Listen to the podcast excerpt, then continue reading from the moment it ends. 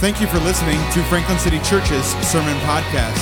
For more information on Franklin City Church, please check us out at www.franklincitychurch.com. All right, well, if you have your Bibles, go ahead and open up to the book of Mark. And as you're turning there, let me, uh, I want to point out something. If uh, for the kids that are in the service with us this morning, uh, Britt and I, we made an attempt to have kind of a worship notes for kids that goes along with the message. It has the verse that we're going through, it's got spots for them to answer some questions, to write down some questions they would have for their parents, things like that. So we definitely are trying to engage more with kids uh, that are here in the, in the service. And so those are back at the, uh, the, the offering box there, but we have uh, there's one here too. So give us some feedback on that. Let us know uh, if that's helpful um, to you, if that's helping you shepherd your kids uh, uh, better and helping them be engaged with, with the scripture. So give us some feedback on that. All right, well, if you're turning to Mark, we're going to be in chapter one as we are continuing our series going through the book of Mark. And you remember last week we were introduced to John the Baptist. And we looked at how the Old Testament prophets had prophesied that there would be one that would come that would prepare the way for the Christ. That there would be a messenger, a prophet sent to prepare the way, prepare a people to walk with God, and prepare the way for the Christ to come. He was, he was sent, John the Baptist was sent to prepare, to get people's hearts ready for the coming Messiah. And he was not preaching a message calling them to pretend or perform or just change their behavior. He wasn't preaching a message calling for better performance, but he was preaching a message of radical repentance. And so he was calling people to turn, to turn from living lives that were isolated and independent from God, and calling them to turn to now live lives that are in community with God and with his people. And then he was baptizing them in the Jordan River. And people were responding.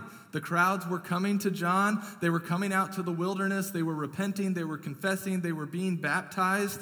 And John became an instant celebrity, so much so that even people were wondering if John the Baptist was the Christ, if John the Baptist was the Messiah. Now, here's the cool thing about John. He didn't let all that attention or he didn't let the crowd go to his head. What, jo- what John does instead is he uses his platform to now point people to Jesus. He says, No, it's not me. It's not, I'm not the one you've been longing for and waiting for. There is one coming after me that is far greater than I. And so he uses that platform. He uses the crowds that God had brought to him to now point them to Jesus. He says, The hero you've been longing for is coming, but it's not me. He says, The hero you've been longing for is coming, but it is not me. And isn't it interesting how humanity longs for a hero.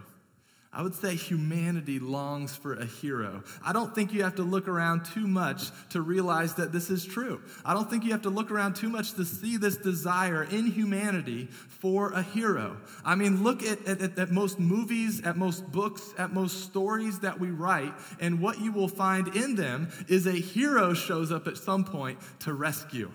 A hero shows up at some point to rescue. And then some of you have children right now are kind of in that superhero phase, right? We have this fascination with superheroes. Some of us never grow out of that phase, right? But we have this fascination with heroes. And then think about even when you were a kid, you wanted to be probably a public service hero, right? You wanted to be a firefighter or a police officer or a soldier. And why was that? Why why this fascination with heroes? I would say it's because humanity longs for a hero. Humanity longs for a hero. And we now arrive at verse 9 in Mark 1, verse 9, which is going to be a key verse because the hero of the story, the hero of the Bible, the hero of the universe enters. Jesus arrives on the scene, and we're going to see he brought his crew with him as well. So let's look at Mark 1, verse 9. Mark 1, verse 9. In those days, Jesus came from Nazareth of Galilee and was baptized by John in the Jordan.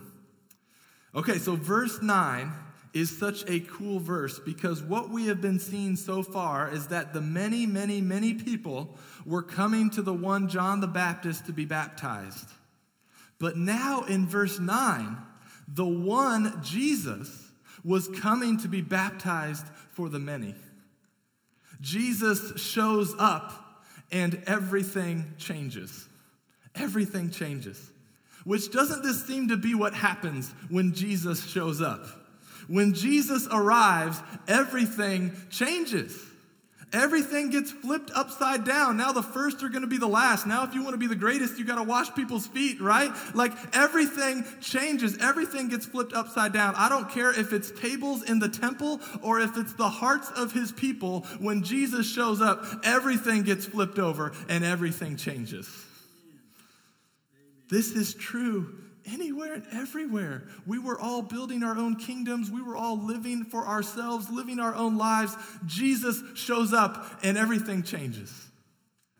When Jesus shows up in a marriage, everything changes. When Jesus shows up in a church, when the gospel is proclaimed and Jesus is celebrated and cherished, everything changes in that church. When Jesus arrives, everything changes. Praise God.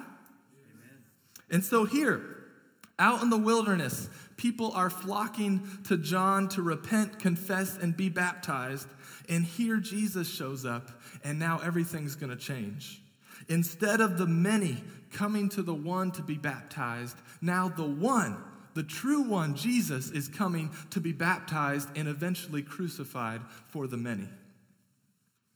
And Mark doesn't record it when John first sees Jesus coming, but what we see he says in the Gospel of John, we see John the Baptist when he sees Jesus coming says in John 1:29 he says, "Behold the Lamb of God who takes away the sin of the world." John recognizes Jesus for who he is. He is the Lamb of God, the one who has come to be the once and for all sacrifice, the one who has come to be the once and for all purification for the sins of God's people. But here's what John doesn't understand Jesus is coming to him to be baptized. And John's going to give a little bit of pushback on this at first, right? And we see in the other gospel accounts, like John's like, whoa, whoa, whoa, Jesus, like, uh, you should be baptizing me. Why do you want me to be baptizing you? And maybe you're even thinking the same, like, why in the world did Jesus get baptized? I thought John's baptism was a baptism of repentance. It's not like Jesus needed to repent of anything. We know he was sinless. He didn't need to confess sin, he didn't need to repent of sin. Why would Jesus be baptized. In the Gospel of Matthew, it gives us a little bit more insight to why Jesus was baptized. After John had initially said, I'm the one that needs to be baptized by you, we then see in Matthew 3:15, but Jesus answered him, Let it be so now, thus it is fitting for us to fulfill all righteousness. Let it be so now, for thus it is fitting for us to fulfill all righteousness. Jesus did not get baptized because he needed to repent or needed to confess sin. No, we know that Jesus was without sin, but he was baptized to fulfill all righteousness.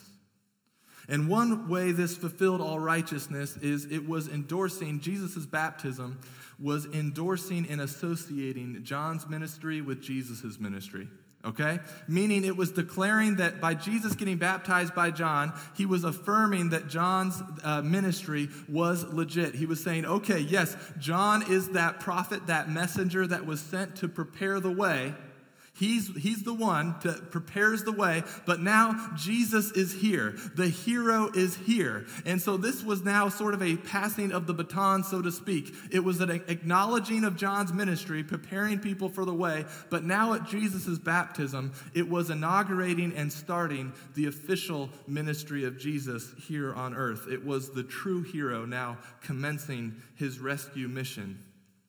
But here's what's so amazing about Jesus and where we need to stop and worship him this morning. He didn't need to get baptized. And he didn't need to go out to the wilderness and be baptized. And he didn't need to necessarily even come down to earth to go out to the wilderness to be baptized by one of his creation. Jesus' baptism should be just as shocking to us as his death on the cross is because both were not things that he had to do. But instead, instead, Jesus willingly, Jesus willingly associates with rebellious humanity so that we can now be reconciled to God.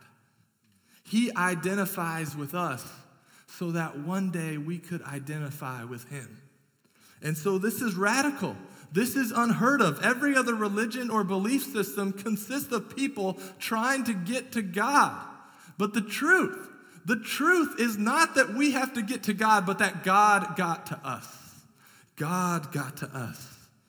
We do not have to get to God. God has gotten to us. Jesus willingly associates with rebellious humanity. He goes out to the wilderness, goes out to the people who are repenting and confessing. He goes out to his people. He goes out to identify with them so that one day they could be identified with him and reconciled to God. And so Jesus came to walk amongst us and to ultimately be our substitute, our substitute. I know many of you know that eventually he would be our substitute on the cross, that he would pay the penalty for our sin in our place on the cross. But he also came to live a life of obedience in our place. He also came to live a life of obedience as our substitute. And so, yeah, he didn't have to be baptized, just like he didn't have to die on the cross, but he did this to fulfill all righteousness. He lived and died as our substitute. And so, because Jesus did fulfill all righteousness, because he lived a life of perfect obedience, his obedience is now credited to us, and we can be declared righteous in God's sight. I'm telling you, when Jesus shows up, everything changes. Apart from Christ, it is obey, obey, obey so that you can be righteous. Now in Christ, it is you are righteous, therefore obey. And, church, this should give you great joy that Jesus has obeyed in our place because now we can rest in his work and we can walk by the power of the Holy Spirit who now enables us to obey God out of delight, not out of duty. And so, no, Jesus did not have to be baptized, just like he didn't have to die on a cross. He didn't have to grow up in humble surroundings like Nazareth. He didn't have to wash people's feet. He didn't have to call the disciples. He didn't have to go out to the wilderness to all the people who were confessing and repenting, but he willingly went and he willingly associates with us. The God of the universe humbled himself, came down to earth, and goes out to the wilderness to meet his people. And I love John Piper's description of it. He says it this way He says, When Jesus was baptized, along with all the repenting people who wanted to be on God's side, it was as though the commander in chief had come to the front lines, strapped on his helmet, and jumped into the trench along with the rest of us. And when he did that, his Father in heaven, who had sent him for this very combat, signified with the appearance of a dove that the Holy Spirit would be with him in the battles to come. And next week, we're going to see his first battle with the enemy out in the wilderness. But for now, look back at Mark 1, verse 10. And when he came up out of the water, immediately he saw the heavens being torn open, and the Spirit descending on him like a dove. And a voice came from heaven You are my beloved Son, with you I am well pleased. Okay, Jesus is baptized by John, and when he comes up out of the water, three things happen. One is the heavens are torn open, a spirit, the Spirit descends and a voice from heaven speaks. Mark is making note of all three of these things because, according to the Old Testament and other Jewish writings, all three signified the coming of God's kingdom. Isaiah 64 1 says, Oh, that you would rend the heavens and come down. Rend means to tear the heavens, to tear open. Isaiah was saying, Oh, that you would tear the heavens and come down. And remember, up until this point, there had been about 400 years where God had been silent. It had been about 400 years since God's Spirit had spoken through a prophet to his people. I mean, you think you've had some dry spells where you haven't heard from the Lord in a while, right? I mean, it had been 400 years since God people, God's people had heard God speak. They had been in a wilderness season, so to speak. It had been dry. They had been longing for a word from God. And here it is. Get ready. Here it is. Here we see the heavens torn open. Here we see the long awaited return of God's Spirit descend. And here we see a voice from heaven declare that Jesus is the Son of God. And so Mark is showing us by these three things, he's declaring that God's kingdom is here. Mark is also making note of these three things the heavens being torn open, the Spirit descending, and a voice speaking, because Jesus' baptism should also be giving us a picture and a shadow of his crucifixion. Not only remember just baptism in and of itself, like what we talked about last week, is a picture of Jesus' death and resurrection. Not only that, but when Jesus comes out of the water, it says he saw the heavens being torn open. Torn open. This word torn open, Mark uses it one other time in the book. The one other time he uses torn open, it's when Jesus is crucified and the temple curtain is torn open, and God can now dwell with his people. Jesus' baptism should also be pointing you to his crucifixion because after he is baptized, a voice from heaven declares him to be the Son of God. And at his crucifixion, we will see a similar declaration, not from heaven, but by a Roman centurion who says, Surely this was the Son of God. So, even here at the start of Mark's gospel, at Jesus' baptism, we are being pointed to his death and his resurrection. But another cool thing that happens at Jesus' baptism is that our triune God is revealed. We see God the Father, God the Son, and God the Holy Spirit all show up here in this passage. And so we need to stop and we need to talk about the Trinity a little bit this morning, okay? We need to talk about how we believe there is one God in three persons.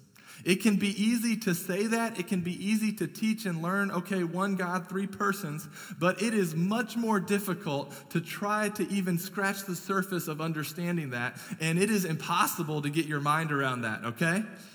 A couple of years ago, our family gathered at uh, my mom's birthday uh, for mom, my mom's birthday party. And so our boys were sit- seated around the table along with our nephews. And dad was uh, gathering everyone before we said a prayer for, for the meal. And he said, Okay, boys, who are we here to celebrate tonight? And like any good church kid, they know the answer is usually always Jesus, right? So all the boys, you know, let out a hearty, Jesus. And like any good pastor, you can't really say you're not there to celebrate Jesus. So he kind of went with it. You know, yeah, yeah, we're here to celebrate Jesus. Who else are we here to celebrate, boys? Who, who else besides Jesus, you know, trying to get them to say Grammy? Like, who else are we here to celebrate? And then silence. And then we get a God the Father. And we laugh, right? Know, laugh, you know, kind of chuckle, like, oh man, that's pretty cool, right? Yeah, yeah. All right. But dad's like, no, no, no, come on. I mean, yeah, that's good, that's good. But who else are we here to celebrate? And then there was even longer, longer silence. And then Jamin, you know, in just his high pitched, sweet, smiley, joyful voice, lets out with a big grin. He says, and the Holy Spirit. and I was just in the background, just like, proudest moment as a father up until this point, right? Right? They got all three. They nailed all three persons of the Trinity. Now, don't feel bad. They eventually recognized that it was Grammy's birthday, and we did celebrate Grammy as well. But my point in sharing that is even very young children can understand one God, or at least know one God, three persons but it's really going to take a lifetime and then some to even start to really understand what that means. Adrian Rogers was a pastor and a former president of the SBC. He once said this He said, The doctrine of the Trinity is not beyond logic and reason, it's just above it. It's just above it. The doctrine of the Trinity is not beyond logic and reason, it's just above it. And listen, here's why God can be so hard to understand and explain sometimes. And here is why the Trinity is so hard for us to get our minds around. It is so difficult because it is creation trying to understand and explain its creator. Now, I can explain and I can help you understand created things right? I mean, I can explain to you how a clock works. We can take a look at a clock. I can describe how there's numbers on a clock that help us keep time, how they've got hands on the clock, one for hour, one for minute, sometimes one for second. And then, you know, if we really wanted to study, I could try to read and learn how even like the motor in the clock works. And if you really wanted to understand how a clock works, if you really put your mind to it and really studied it, you could get your mind around how a clock works. You could figure out how it operates. Why? Because it's man made, it's a created thing. And even thinking then a little bit more complex. What about things that aren't man made, but maybe God made, right? Let's even think about the human body. Now, the human body is still creation, though. It's a little bit more complex than man made things, but we can start to get our minds around some of the anatomy and physiology of the human body, and we're making advances in medicine and healthcare as we're understanding the human body more. And so, if you put your mind to it to study different you know, systems of the body, you could start to figure it out. You could start to get your mind around it. But why? It's a created thing. It's a created thing. Here's one reason I know that our God is the true and living God, and why I know that He is creator and not made up by man. It is because we can't get our minds around Him. Like Pastor Roger said, He's not beyond logic and reason, He's just above it. Now, we know a lot about God, okay? God has revealed himself to us through his word, through his creation, through Jesus. So we do know a lot about God. His word is sufficient. He has given us all we need to know for life and for salvation. But we don't know everything about God. God has given us what we need. He has given us, His word is sufficient, but it's not exhaustive. And so there are a lot of things about God that are hard to understand. They're hard to understand why he works the way he does. But listen, that inability for us to get our minds completely wrapped around him, that inability to have him totally all figured out, it shouldn't plant uh, seeds of doubt in our heart of his existence or of his word. It should instead stir our hearts in worship and to be in awe of this great God. He is creator and we are creation. I would be way more concerned about the existence of God if we had God all figured out. Because the things we've got all figured out are man made things. Case in point, false gods are easy to figure out, right? If you do this, this, and this, they bless you. If you don't, they curse you. We can get our minds around that. We can get our minds around other religions. We can understand Buddhism to some degree. We can figure out all the millions of gods of Hinduism. Why? Because they are man made. They are man made but not our God. Not our God. The true and living God, there are some things about him that we study and we read and we meditate on, and they just leave us in awe of him. In awe of him. And the Trinity is one of those things. The Trinity is one of those things that we, we read, we study, we meditate on, and they leave us in awe of him. And so, if you're hoping that I'm going to say something this morning that is going to all of a sudden make one God and three persons click in your mind, you are going to be greatly disappointed at the end of this sermon, okay? You might be thinking, Grant, like, man, can't you just give me something? Give me something I can get my mind around that will make this Trinity thing make sense. Like, can't you just tell me that the Trinity is like an egg, right? Like shell, white part, yolk, three parts, one egg. Just tell me the Trinity is like an egg, Grant, please. Or, Grant, just tell me that the Trinity is like H2O, right? Sometimes solid, sometimes vapor, sometimes liquid. That I can get my mind around that. Just tell me that the Trinity is like H2O. Or maybe you're thinking, Grant, just tell me the Trinity is like a clover, right? You know, got three little leaves, but it's all, all one clover. Listen, it would be nice if I could give you something to get your mind around. But all analogies about the Trinity, they are probably well intentioned, but they are all garbage, okay? At best, they fall dramatically short of the glory of God. And at worst, they give us an unhealthy understanding of who God is. So, no Trinity analogies this morning. He's not like an egg and he's not like H2O. There is no one and nothing like our God. Okay, but let's go. What do we believe and what does the Bible teach about this triune God? So we believe in one God who has existed in three persons Father, Son, and Spirit, who know, who love, and glorify one another. And they are the same in substance, equal in power and glory. This isn't one God that takes on different forms, like sometimes he's the Son, sometimes he's the Father, sometimes he's the Spirit. No, this is one God existing in three distinct persons. And in Wayne Grudem's systematic theology, he says this He says, God eternally exists as three persons Father, Son, and Holy Spirit, and each person is fully God, and there is one God. If you are at all trying to stay with me, at this point, your head should be hurting at least a little bit, right? At least a little mild aching going on, like the headache is coming, okay? So we realize that the Trinity is difficult to understand. It is something that we can't get our minds around. And so because of this, we've even set up, you know, a special email account for you to email any specific questions that you have about the Trinity. So if you have your pens, get them, write this down, a special email account for questions about the Trinity. Trinity. It is Gary at at franklincitychurch.com, okay? Okay, that is also a great email account for complaints or anything like that, all right? It's a special account just for that, all right? But here's why we can't ignore this doctrine, all right? We can't ignore it. We can't just brush through this and just get to Jesus out in the wilderness, right? Being tempted by, by Satan. We can't just skip through this passage. Knowing that the true God of the universe is one God in three persons it guards us against false beliefs, as well as it gives us guidance in life, knowing that we were created in the image of this triune God.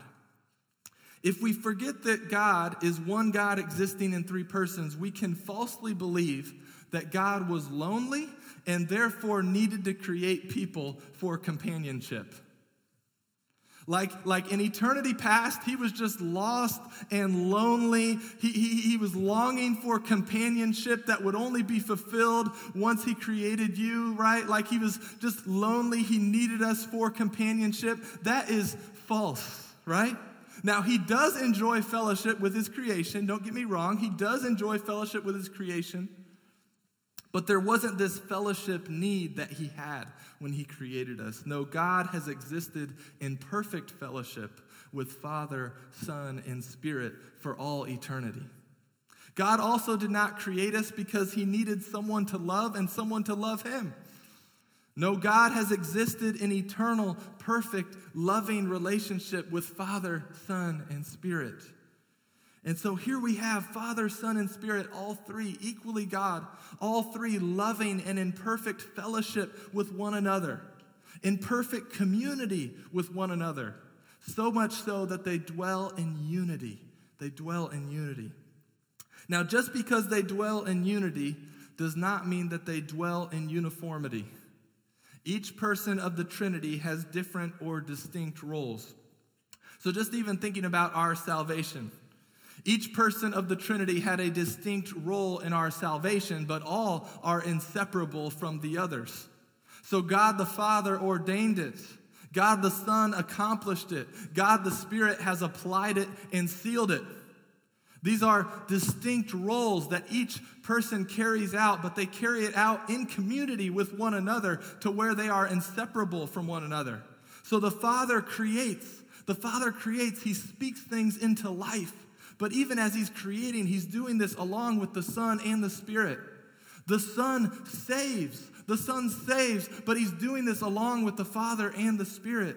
The Spirit sanctifies. The Spirit brings about transformation, but he's doing this along with the Father and the Son. And so there are three persons in distinct roles that are inseparable from the others. The Father works with the Son and the Spirit, but is not the Son and the Spirit.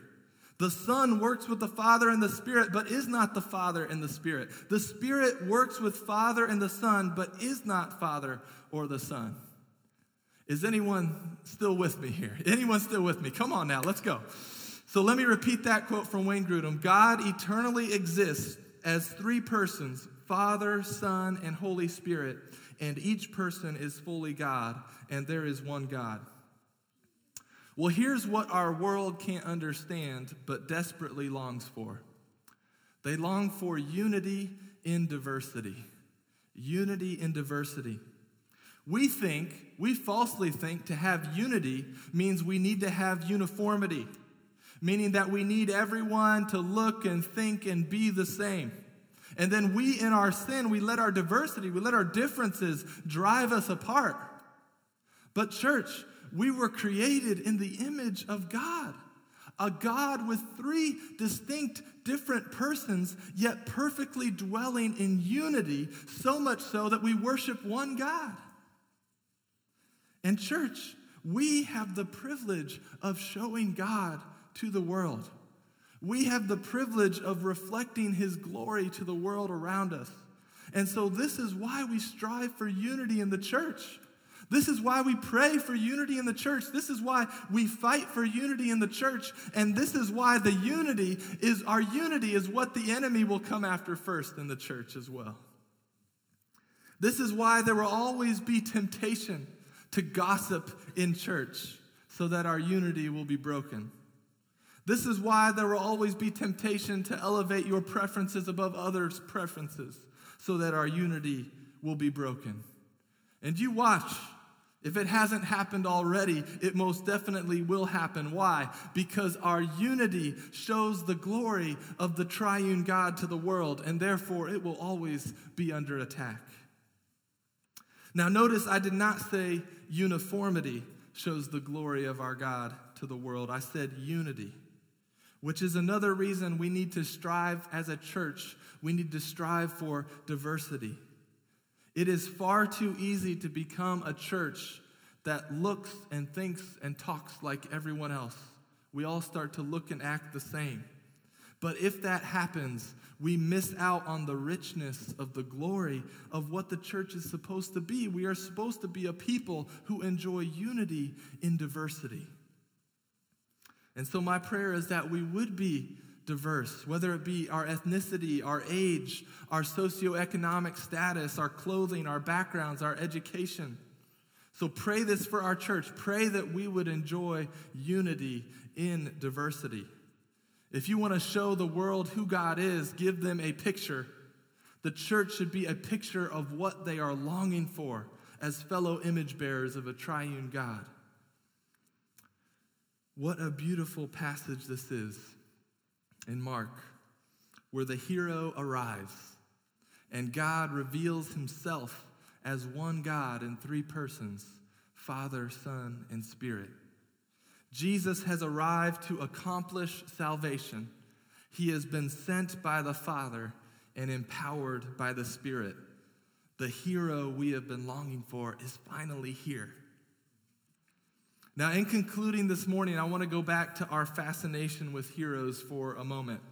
And I was listening to a story of a group of researchers, some scientists, and journalists who were doing research on why people do heroic acts okay? They were most specifically looking at what are people thinking when they risk their lives for someone else. And this is what they set out to study, to do some interviews. What are people thinking when they risk their lives for someone else?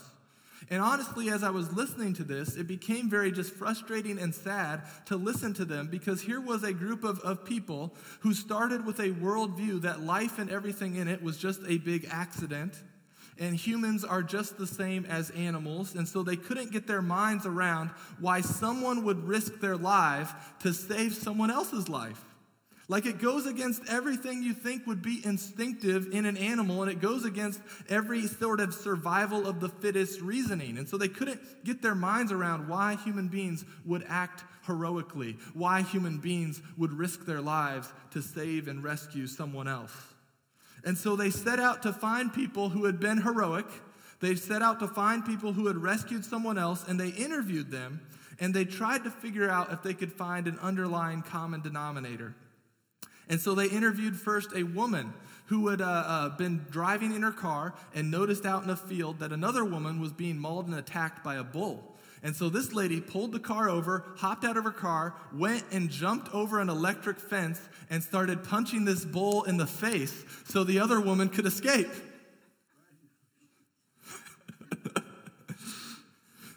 That's pretty amazing, right? She's a hero. That's a heroic act. Then they interviewed a man who witnessed a car accident outside of his house. A car had flipped over, caught on fire. There were four teenagers trapped in the car. He suffered burns to himself, got in the car, and pulled all four teenagers out to safety. And when they were interviewing these heroes, the researchers were baffled at these events. Like, what logical reasoning was going on in these people's brains that would make them do this, that would make them risk their lives for complete strangers? And the heroes, they couldn't really explain it. They said in the moment they didn't think, they just responded. They just responded. And I'm listening to this in my car, getting so frustrated and pent up with emotion because my soul was screaming. Because the reason people perform heroic acts is that we were created in the image of a heroic God. The reason we rescue is because we were created in the image of a God who rescues. And then this last story really messed them up, okay? This last story just, they, they were left speechless. They're like, something's happening in my heart. I don't know what happened to, okay? So this last story was crazy. It was in New York City, and it was a 40 year old construction worker who had jumped on the tracks to save another man. So the story was this 40 year old construction worker was with his two daughters, a six year old and a four year old. He was holding their hands, waiting for the train to come. Another stranger, a young man he did not know, started having a seizure and fell onto the tracks. So, fell off the platform onto the tracks, and a train was coming. This man, without even thinking, lets go of his four and six year old daughter's hands and jumps onto the tracks and tries to pull this guy off of the track. Now, if you've been around anyone that's having a seizure, you know that's not an easy task. And so he's trying to get a good grip, trying to pull this guy off the tracks, but keeps slipping, keeps losing his grip, and the train keeps getting closer and closer. He tries one more time to pull, can't get him, sees the train's right there, and then listen to what he does. Listen, he gets in the middle of the track with the man who's seizing, and he bear hugs him and he pushes them as flat as he can on the ground, and the train passes over him. And as the train is passing over them, the seizing man, still groggy, starting to wake up, now is freaking out, realizing he's underneath the train.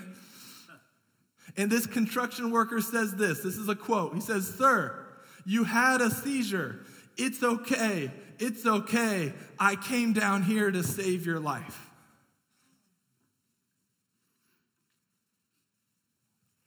At this point, the researchers are just like, uh, what is this? What do we do with that? What's happening in my heart right now, right? And at this point, I'm weeping and screaming in the car because, church, that is the gospel. That is the gospel. That is the good, glad, joyful news. This is the good news that makes our hearts glad, that awakens us to life, that makes us want to, to dance and leap for joy.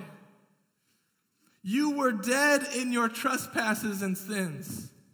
Church, in our sin, we were the man seizing on the train tracks. We were dead men and women. We were completely helpless in getting ourselves off of the tracks. But God, being rich in mercy because of the great love with which He loved us, the two most beautiful words in the Bible, but God. But God, but God, the true hero, the true rescuer, came down from heaven. He jumped onto the tracks. He came to us.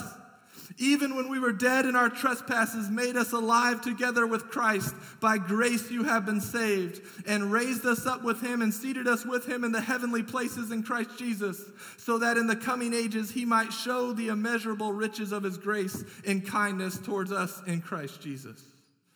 Church, when Jesus came to earth, it was like him jumping onto the train tracks. He said, Your problem is now my problem. And on the cross, he stretched out his arms. He put us in a bear hug. He covered us as the wrath of God passed over. And when he rose, when he crawled out from under the train, when he victoriously walked out of the grave, we rose with him to new life so that in the coming ages he might show the immeasurable riches of his grace in kindness towards us in Christ. Church, the hero has arrived. It's okay. It's okay. He came down here to save us. He is a God who saves. He is a God who rescues. What the Father has ordained, the Son has accomplished, and the Spirit has sealed. Let's pray.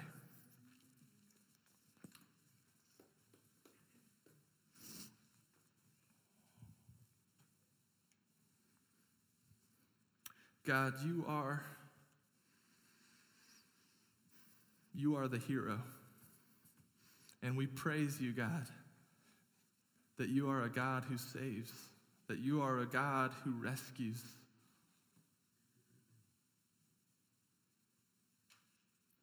God, what a joy it is to be able to say that now, because of your grace and mercy, we are in Christ. We are in your bear hug, God. May we never forget that, and may it awaken our hearts to find joy and life in you. In Jesus' name, amen.